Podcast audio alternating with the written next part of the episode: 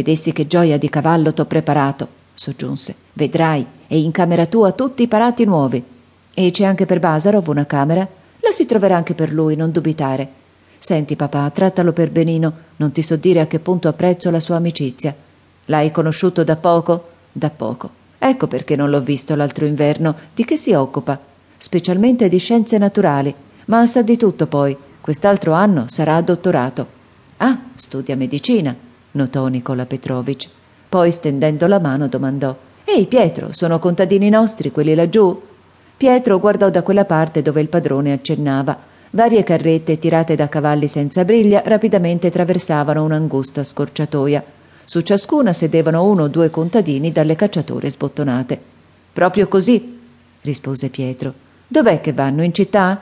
Così pare. Vanno all'osteria, soggiunse in tono sprezzante, piegandosi un po' verso il cocchiere come per prenderlo a testimone. Ma questi non se ne diè per inteso, era un uomo del vecchio stampo che non partecipava alle nuove idee.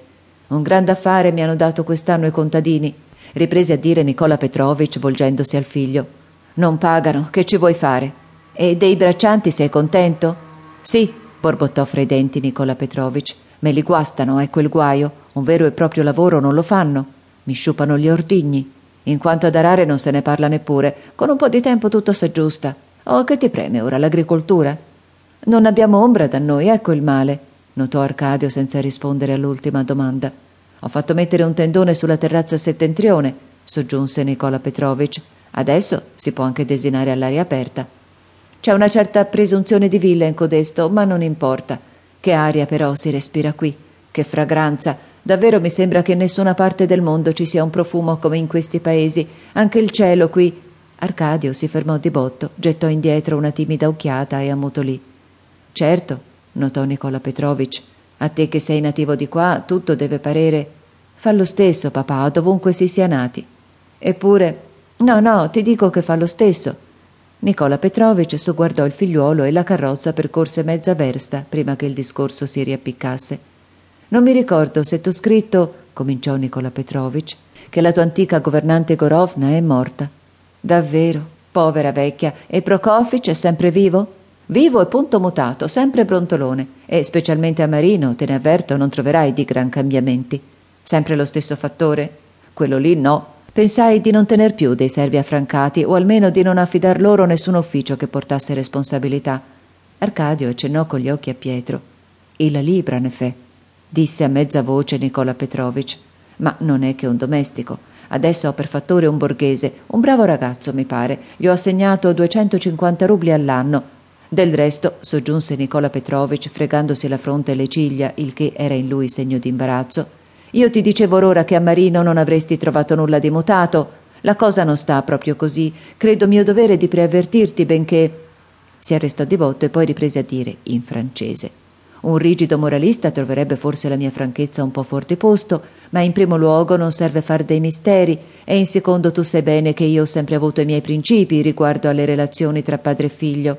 Non dico, può anche darsi che tu abbia il diritto di condannarmi. Alla mia età, insomma, quella ragazza della quale probabilmente hai già inteso parlare. Fenichka? Domandò Arcadio con disinvoltura. Nicola Petrovic si fece rosso. Non tanto forte, ti prego. Sì, diceva dunque, adesso sta in casa, l'ho aggiustata alla meglio, 2 camerette, capisci? Del resto, tutto questo si può anche mutare. E perché, papà, fammi il piacere. Il tuo amico si fermerà un pezzo da noi, non vorrei. Oh, per Basarov intanto non ti dare un pensiero al mondo, egli è superiore a tutto ciò. Ma per te anche, quella parte della casa è un po' malridotta, ecco il guaio. Insomma, papà, pare che tu ti voglia scusare. Come mai non hai coscienza delle tue azioni? Sicuro dovrei averla, cotesta coscienza, rispose Nicola Petrovic facendosi sempre più rosso. Smetti, papà, smetti, fammi il piacere, esclamò Arcadio sorridendo allegramente. Oh, di che si scusa? Pensava fra sé, e un senso di indulgente tenerezza per quel padre buono e debole, nonché una certa superbiola di superiorità, gli gonfiarono il cuore.